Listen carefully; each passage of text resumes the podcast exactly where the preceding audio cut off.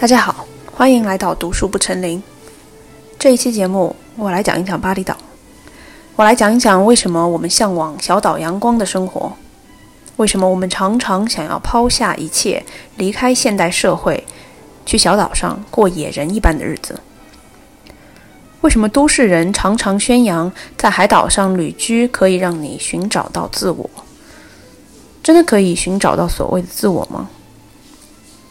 巴厘岛上每天很多人做瑜伽、做冥想，宣称自己充满了灵性。这种灵性的本质是什么？代价又是什么？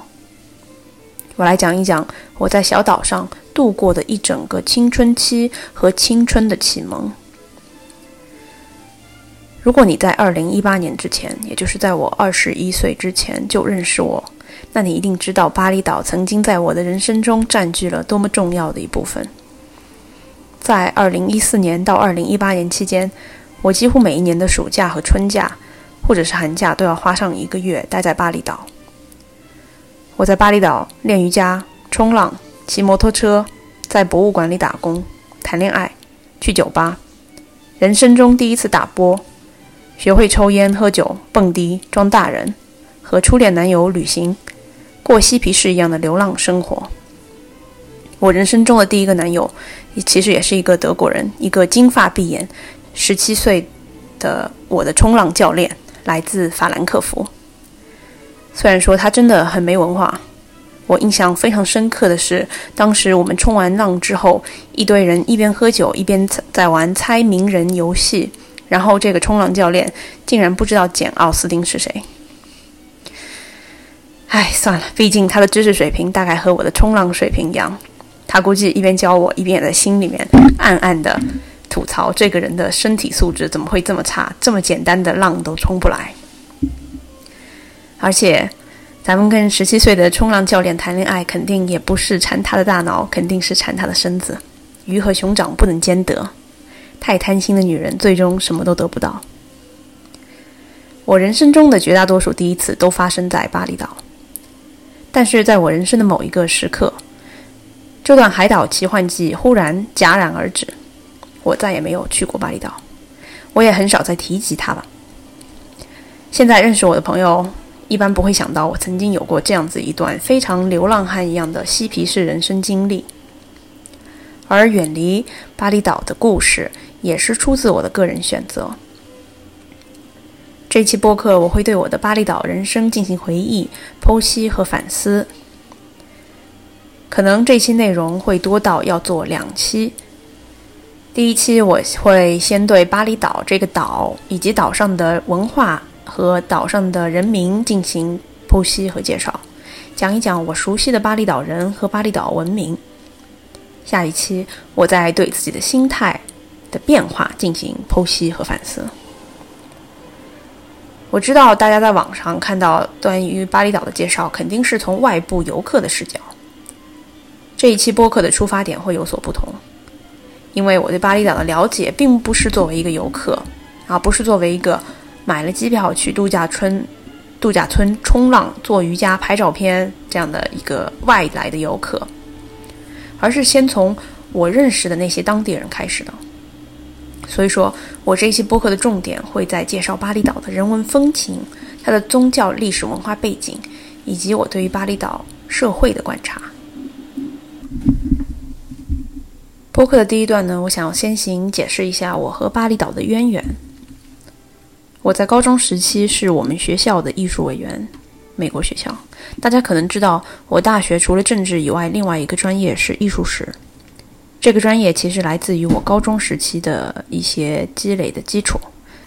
我当时在学校里选修了很多雕塑和油画课，和我们学校的美术主任关系非常好。于是，在高一暑假的时候，这个艺术美术主任就向学校申请了一笔奖学金，因为他想要为我们学校的其他高中生开发一次暑期去巴黎。我的猫来了，抱歉。正在打呼噜啊！天哪！可以接着说，嗯，我的美术主任想要为学校其他高中生开发一次暑假去巴厘岛的艺术游学。为了看看这个项目可不可行呢，第一年他就只带了我一个人去巴厘岛。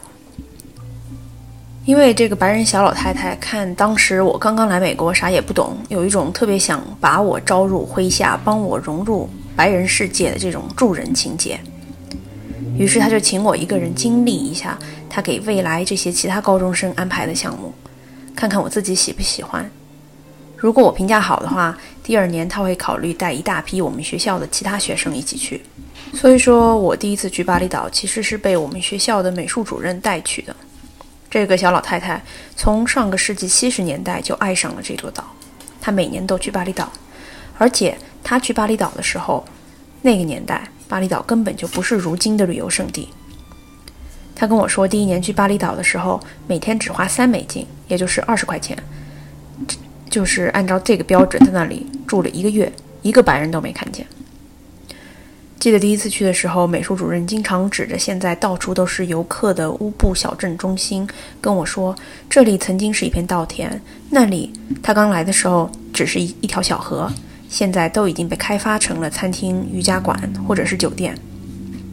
也正是因为他在巴厘岛已经积累了三四十年的人脉，他认识大量的巴厘岛当地画家、皮影戏艺术家、面具艺术家、印尼大学艺术系教授。还有博物馆收藏家，所以在我第一次去巴厘岛的时候，其实我并没有做任何正常游客会做的事情。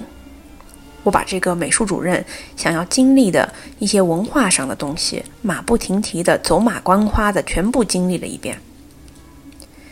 大家知道，印尼虽然说是一个穆斯林国家，巴厘岛是印度尼西亚，呃，千岛之国上的一座岛。但是巴厘岛这个岛其实是一个信奉印度教的岛。这个历史是这样的：一整个印尼曾经都是信奉印度教的，但是在十一世纪的时候，阿拉伯人从阿拉伯半岛那边打过来了，征服了一整个印度尼西亚，然后他们征服了几乎印度尼西亚的所有岛屿，除了巴厘岛。所以说，大约在十一世纪的时候，这个阿拉伯人就灭了信奉印度教的爪哇王国，然后把一整个印度尼西亚都变成了伊斯兰教，一直到今天，印尼都是世界上，嗯，我记得应该是世界上最大的伊斯兰教国家之一。然后，嗯，但是唯独巴厘岛人就维持了他们在十一世纪以前的宗教，也就是印度教，也保留了十一世纪。那个爪哇王国那个时候的一些文化习俗，所以一直到今天呢，一整个印尼的其他岛屿都是穆斯林信伊斯兰教的，但是巴厘岛人是信印度教的，所以说他们是有种姓制度的，就是 caste system，也就是为什么哪怕印尼人他们自己他也喜欢来巴厘岛旅游，因为啊，我在巴厘岛的时候，我我也经常看到一些戴着头巾的爪哇人，爪哇就是巴厘岛旁边的另外一个大岛啊。因为巴厘岛有相对开放的温和的文化，对于其他印尼老百姓来说呢，也是有点异域风情的。因为巴厘岛人不是穆斯林，任何一个去过巴厘岛的中国人应该都会发现，巴厘岛人非常非常虔诚。他们的街上到处都摆着那种供奉给神明用的芭蕉叶做的贡品，每天早上你都可以看到穿着传统服饰的女人去拜神拜佛，你也会看到很多。嗯，刚刚从庙宇里面出来的男的、女的，他们眉毛中间会有一些饭粒，这个米饭粒也代表了刚刚祭祀结束。一个巴厘岛人人生中最大的事件就是他的婚礼和葬礼。如果你去过巴厘岛，你会发现街上经常，呃，偶尔吧，偶尔会出现很多人扛着巨大的纸做的湿婆，或者是其他印度教里的神明。把他们扛到大榕树下，然后烧掉，用来超度亡灵。这些葬礼极其昂贵，通常可以花掉一个家庭好几年，甚至是十年的积蓄。但是每一个巴厘岛人都趋之若鹜，这对他们来说是必须要办的。他们每一年也有非常多的种类繁杂的节日用来祭祀神明。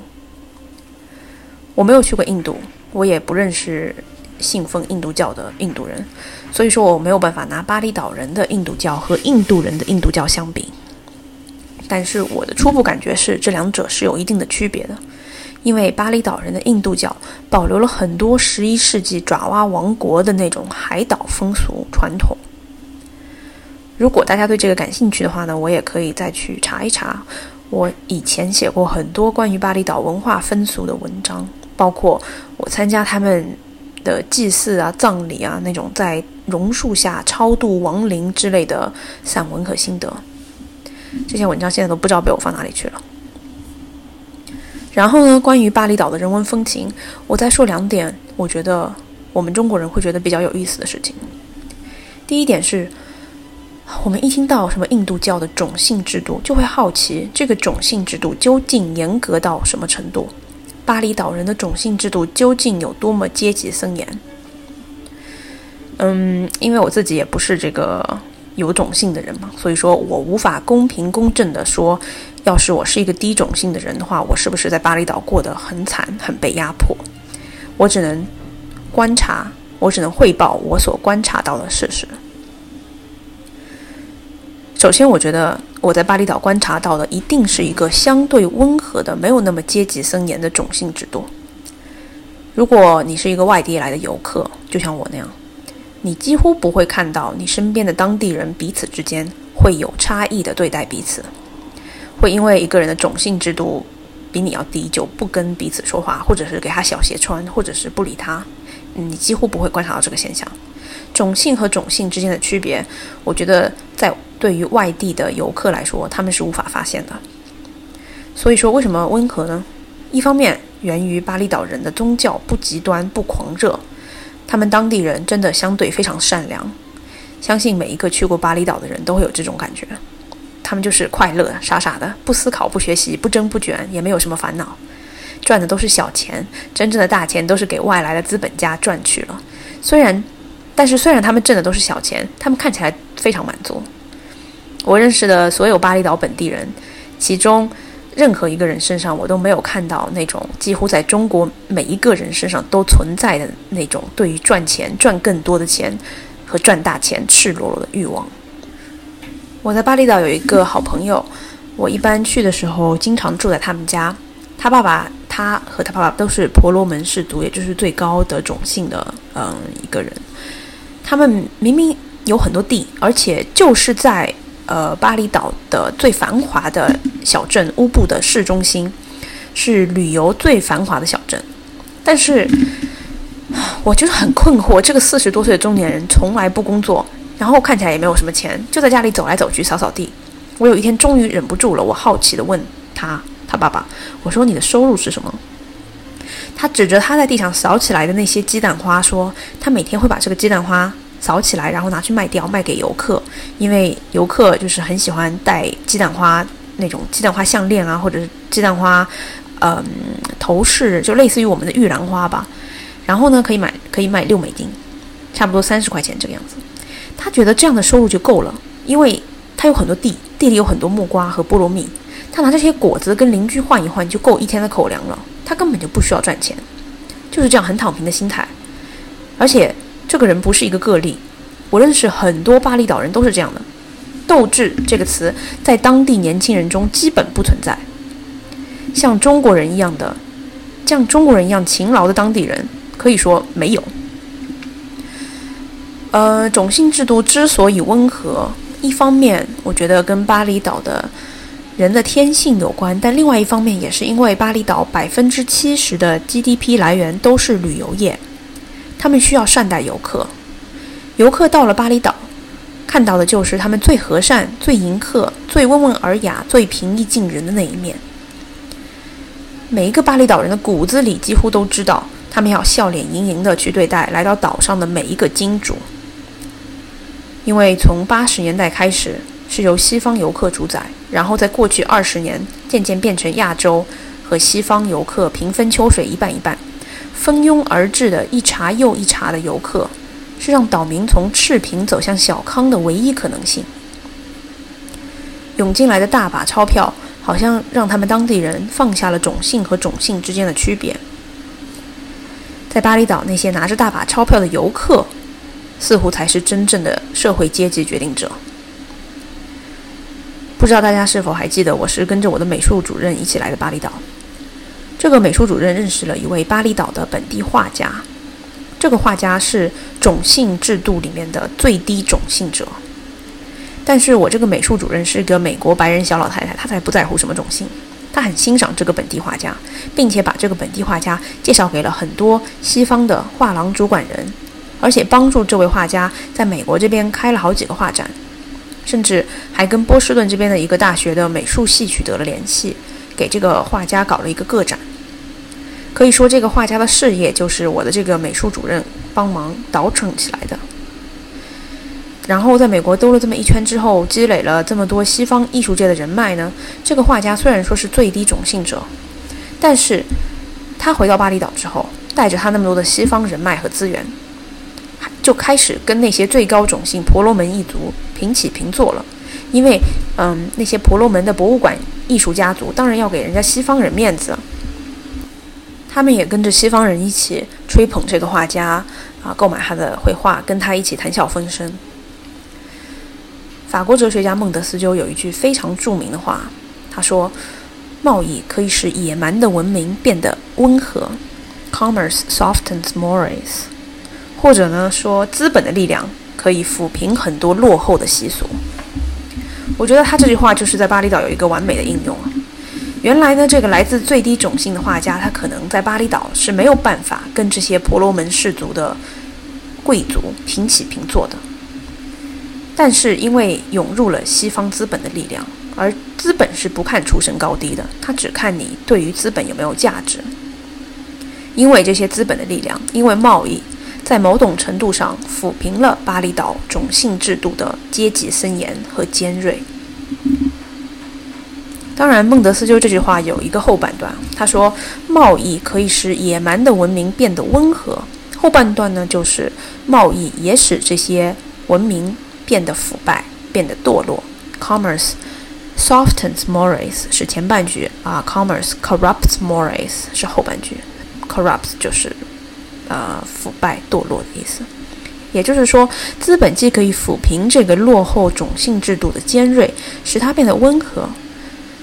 贸易在某种程度上也让土生土长的巴厘岛文明变得更加腐败了。资本把西方画廊带向了传统的巴厘岛艺术。资本把原来展现在庙宇里的传统绘画摆在了宝格丽五星酒店的大堂里，给有钱的西方游客带来淳朴的海岛文明。对于海岛文明来说，这是一种进步呢，还是一种腐败呢？我觉得，对于低种姓画家来说，这可能是前者；但是从宏观角度，呃来看，来从一整个巴厘岛本土印度教文明的这种蓬勃和欣欣向荣来看。这是后者，这是一种腐败。当然，也不是说腐败就是不好，可能腐败是一种必然的，呃，时代的现象。嗯，我前面铺垫了好久，为了阐述巴厘岛的种姓制度有多么温和，但是铺垫了这么久，我仍然想说，在他已经被巴厘岛人的善意和资本变得温和的情况下，我的生。我仍然觉得我观察到的种姓制度是落后的，是封建的，是我无法接受的。呃，应该是在现代社会被废除的传统制度。在我的观察中，巴厘岛的几乎所有房地产和土地都掌握在最高种姓婆罗门种姓的手中。我观察到的当地土土地贸易，基本上就是那六个还是七个婆罗门大家族之间的内部交易。虽然说我们作为游客，其实很难直接观察到巴厘岛人和人之间的阶级种姓差距。对于我们游客来说，他们都是笑眯眯的，呃，皮肤比我们要黑一点的东南亚人，会和蔼可亲的跟我们问好。但是，这个差距对于当地人来说，它是客观存在的。我意识到，我认识的绝大多数高种姓巴厘岛人。大家知道，嗯，一共有四个种姓啊。这个种姓制度将人分为四个不同等级，分别是婆罗门、呃刹帝利、呃吠舍和首陀罗。前两个种姓，一般在我观察到的，在我认识的不工作的巴厘岛人中，他们都是前两个种姓的人。婆罗门的呃种姓就是僧侣，他是第他他是排排名第一的地位最高的种姓。呃，一般他们都是从事文化教育或者是祭祀。而刹帝利呢，就是武士、王公、贵族，是第二种姓，从事行政管理。这两个种姓的巴厘岛人，作为游客，其实你很少会看到他们。我认识的这两个种姓的巴厘岛人，尤其是婆罗门种姓的人，要么拥有很多很多地，他们自己本身就是世袭制的地主，有很多家族的财财富，根本就不需要工作；要么哪怕没有的，也可以通过学习梵文和印度教的教义，成为当地他们村里的大牧师。具体的比例我不是很确定，但是当地人好像是收入的百分之十还是多少，都是要交给庙堂，用来支付大牧师的工资。所以他们学成了之后是不愁吃喝的。也就是说，在巴厘岛，如果你出生在高种姓家庭，至少在我的观察下，你是不太需要工作的，甚至没有这个工作的传统。你不需要通过劳动来获得温饱，只有低种姓的人才需要劳动。这里我要坦诚一下，我在巴厘岛最重要的一个人脉，其实是当地一个非常有名望的婆罗门氏族的男人，叫做 Alit，是来 Alit 是老四的意思，所以我们后面就叫他老四吧。嗯，带我去巴厘岛的这个美术主任呢，他当年就是看着老四从小宝宝长成他三十多岁一家之主这个样子，所以说美术主任和这个老四的关系非常好，而且。美术主任以后想搞的这个游学活动，也就是要跟老四合作，把学生带去参观老四家族收藏的这些中世纪的巴厘岛艺术品。然后呢，老四也可以借此发展一下当地的文化产业。老四坐拥着巴厘岛最大旅游中心乌布好大一块地，并且他手上有很多爪哇王国，也就是差不多中世纪的时候的艺术品。从我认识他开始呢，他就在筹划一个博物馆，想在乌布市市中心开一个传统印尼艺术博物馆。所以说，就是从我第一年去巴厘岛，老四一看我既是中国人啊，又对博物馆有一定的了解和经历，我们俩就挺聊得来的。然后我一直到后面第二年、第三年、第四年，每一次去巴厘岛的时候，都会去联系他。这个老四在巴厘岛有很多座闲置的房子，而且都是那种带着游泳池的独栋别墅，平时就空着，他也不拿去出租。所以我每一次去巴厘岛都去住在老四家的某一栋别墅里，每个星期象征性的付三百块钱，而且这个钱其实也不是给老四的，而是给印尼当地政府。就是如果有外国人住在你的房产里，那你就要象征性的交一笔外国人税。这个外国人税差不多就是三百块钱，所以我当时在印尼过的简直就是非常奢侈的生活，一个人住在一个别墅里，然后那个别墅每天早上还有一个佣人过来给我的泳池扫落叶，顺便还有一个人给我带一个果盘，里面都是切好的甜甜的木瓜和芒果，然后我每天就自己骑着摩托车从别墅里面进城，想玩啥玩啥，偶尔也会帮老四做一些杂七杂八的闲事。比如说，筹备一下这个展品，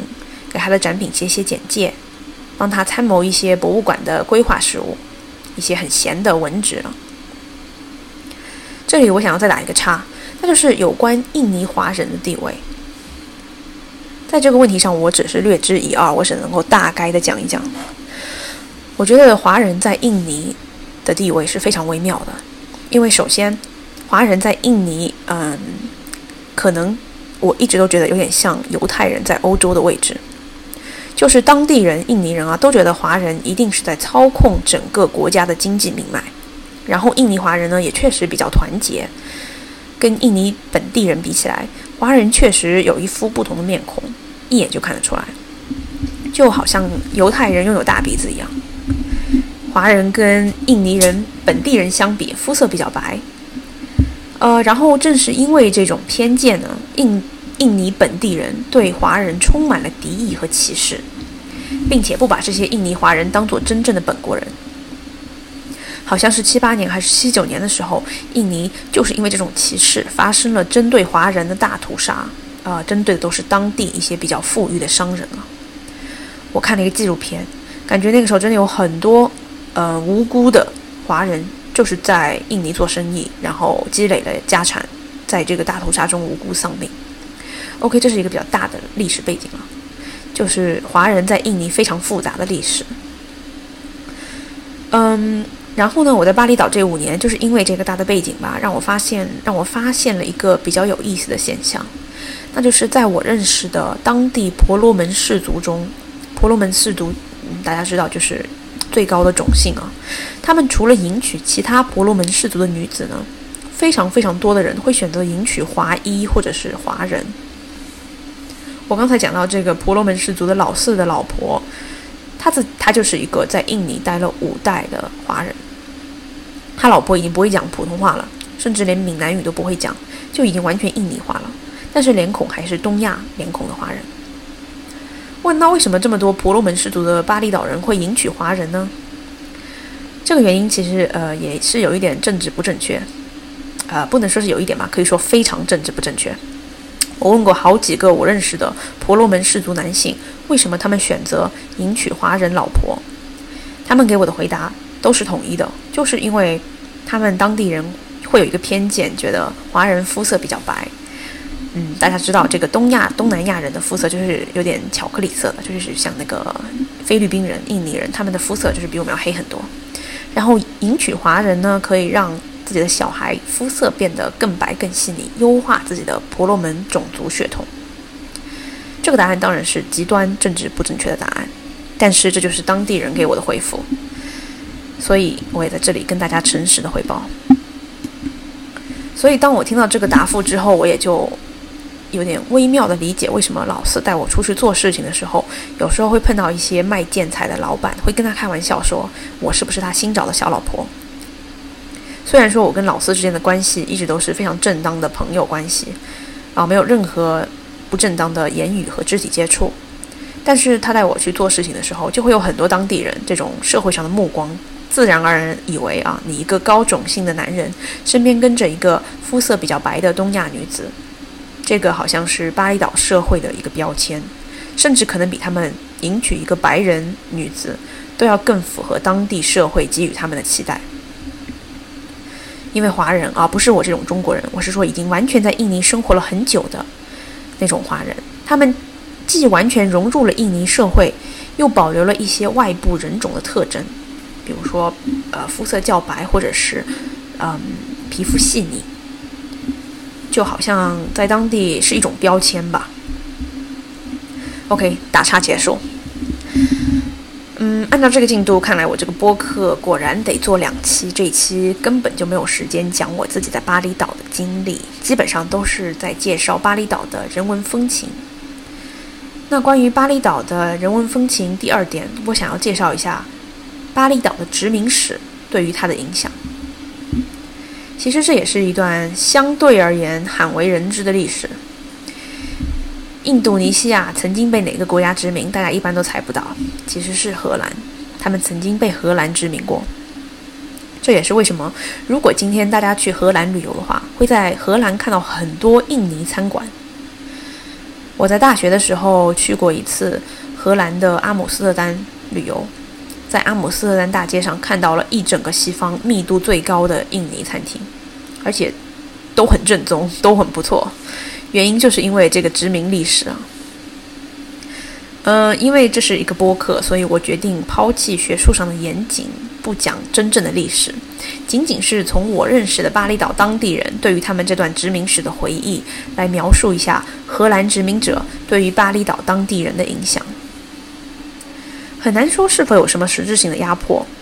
因为巴厘岛是一个炎热的岛国，它既没有矿产，也没有发达的农业。而且我去过乌布中心，就是巴厘岛中心有一个殖民博物馆，专门是介绍荷兰在巴厘岛的殖民史。这个博物馆里甚至都没有记载啊，什么殖民者对于被殖民的巴厘岛人的压迫和奴役，什么砍手砍脚啊，什么就什么都没有。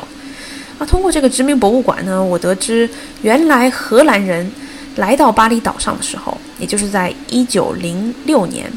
中国人都快要搞五四运动了，十年之后，那个时候的巴厘岛人竟然是不穿上衣的，他们原始到了这个地步。荷兰人来到巴厘岛，惊讶地发现那里的妇女竟然就是围着一个围裙啊，sarong 就上街干活了。他们一般都是用头顶着巨大的篮子或者是重物，然后裸露着上半身，围着围裙，在街上慵懒地走走着，让那些荷兰人看了就觉得很羞愧啊。于是荷兰殖民者，那个我在博物馆里看到，干的第一件事情就是拼命的试图教会当地妇女穿上上衣，不要再裸露胸膛了。这是我在巴厘岛上的殖民博物馆读到的内容，我感觉到很惊奇啊，因为一九零几年距离我们才一百年吧，没有想到巴厘岛人那会儿连衣服都不穿。因为过于惊奇，我还向我那个朋友的爸爸，就是想要当大牧师的那个，核实这点是不是真的。啊，我朋友爸爸就是我刚才说的那个家里没钱也没地的婆罗门家族啊，他正通过学习梵文，试图成为那个他们村的大牧师。他笑呵呵地对我说：“就是这样呀。”他跟我说他在八十年代的时候没有上衣，只有一条裤子，每一次裤子脏了，他就在河边把裤子洗了。然后晒在河边的树上，他自己再跳到河里游游个泳，抓会儿虾，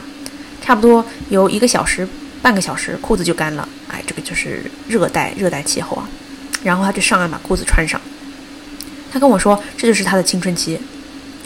所以说，这个海岛人的慵懒和躺平，是咱们生活在寒冷地带的人无法想象的。孟德斯鸠在《论法的精神》里提出了非常著名的气候论。他觉得空气的冷热是可以影响人的生理变化，用来解释热带与寒带居民在精神性格层面的不同。炎热使我们松弛，松弛我们身体纤维的末梢，而寒冷的空气紧缩我们身体表面的纤维。因此，孟德斯鸠说，人们在寒冷的空气中有较大的活力，心脏有较强的力量。这个较强的力量。必然产生一些结果，那就是寒冷地带的人会更加勇敢、有进取、有野心，而炎热地带的人民会相对而言更加的慵懒和软弱。每看到巴厘岛人与生俱来的无忧无虑、快乐和躺平精神，与我内心作为中国人的那种焦虑和生怕自己落下了，形成这样鲜明的对比，就让我想到孟德斯鸠的气候论。播客的最后呢，我想说，我去翻看我二零一二、二零一三、二零一四、二零一五年写的巴厘岛日记，也感觉到当时的我对于巴厘岛的态度，和现在绝大多数描述巴厘岛的那些博主，呃，呃，vlog 还有播客差不多，都是充满了一种浪漫主义的幻想。我当时的笔触里充满了对这种，呃，海岛阳光生活的浪漫化和美化。我记录的是这个在岛上骑着摩托车，坐在心仪的男孩子背后，凌晨去爬火山，海风轻轻吹拂着我的秀发，时间在此时此刻凝固，我可以心无旁骛的只享受爱情，不关心天下事的这种快乐和畅快。当然，那个时候的我也不会关心，嗯，在这样的一个游客文化背后，那些当地人他的生活属性是怎样的，当地的社会结构是怎样的。巴厘岛之所以可以成为全世界的旅游胜地，啊，全世界瑜伽练习者朝圣的地方，就是因为它很成功的编织了、给予了游客这样的幻想。在岛上，你好像只看得到微笑的、热情的当地人。活在这样的幻想里，当然也很好，无可厚非。但是今天的我可能会更关心，是怎样的社会结构才能够。让我们实现这种海岛幻想。下一期播客，我下一期有关巴厘岛的播客，我会讲一讲在巴厘岛上醉生梦死寻找自我的外呃不是外星人外国人，在这里不光光包括了我们中国人，当然也包括了澳洲人、欧洲人和美国人。我将谈一谈巴厘岛上的瑜伽文化、冲浪文化和嬉皮士文化。二十几岁的我。呃，我现在也是二十七岁了，就是二十出头的我，曾经也是这些文化的一员。但是在我二十多岁成长的某一个时刻，我意识到了我身边这群追求活出自我、追求所谓自由、追求放纵的朋友，可能并不明白，或者并没有办法用逻辑分析清楚他们所追求的生活的意义。所以我选择离开他们，我选择离开巴厘岛。比起过放纵和放肆的青春，那个时候的我忽然觉得，过清醒和反复拷问的生活对我而言更有吸引力。所以我选择了离开这个小岛。这一期我讲的是巴厘岛上的巴厘岛人，在未来的某一期播客，我会讲巴厘岛的下半集，我会讲一讲巴厘岛上的外国人在追求怎样的生活。那我们下期再见吧，拜拜。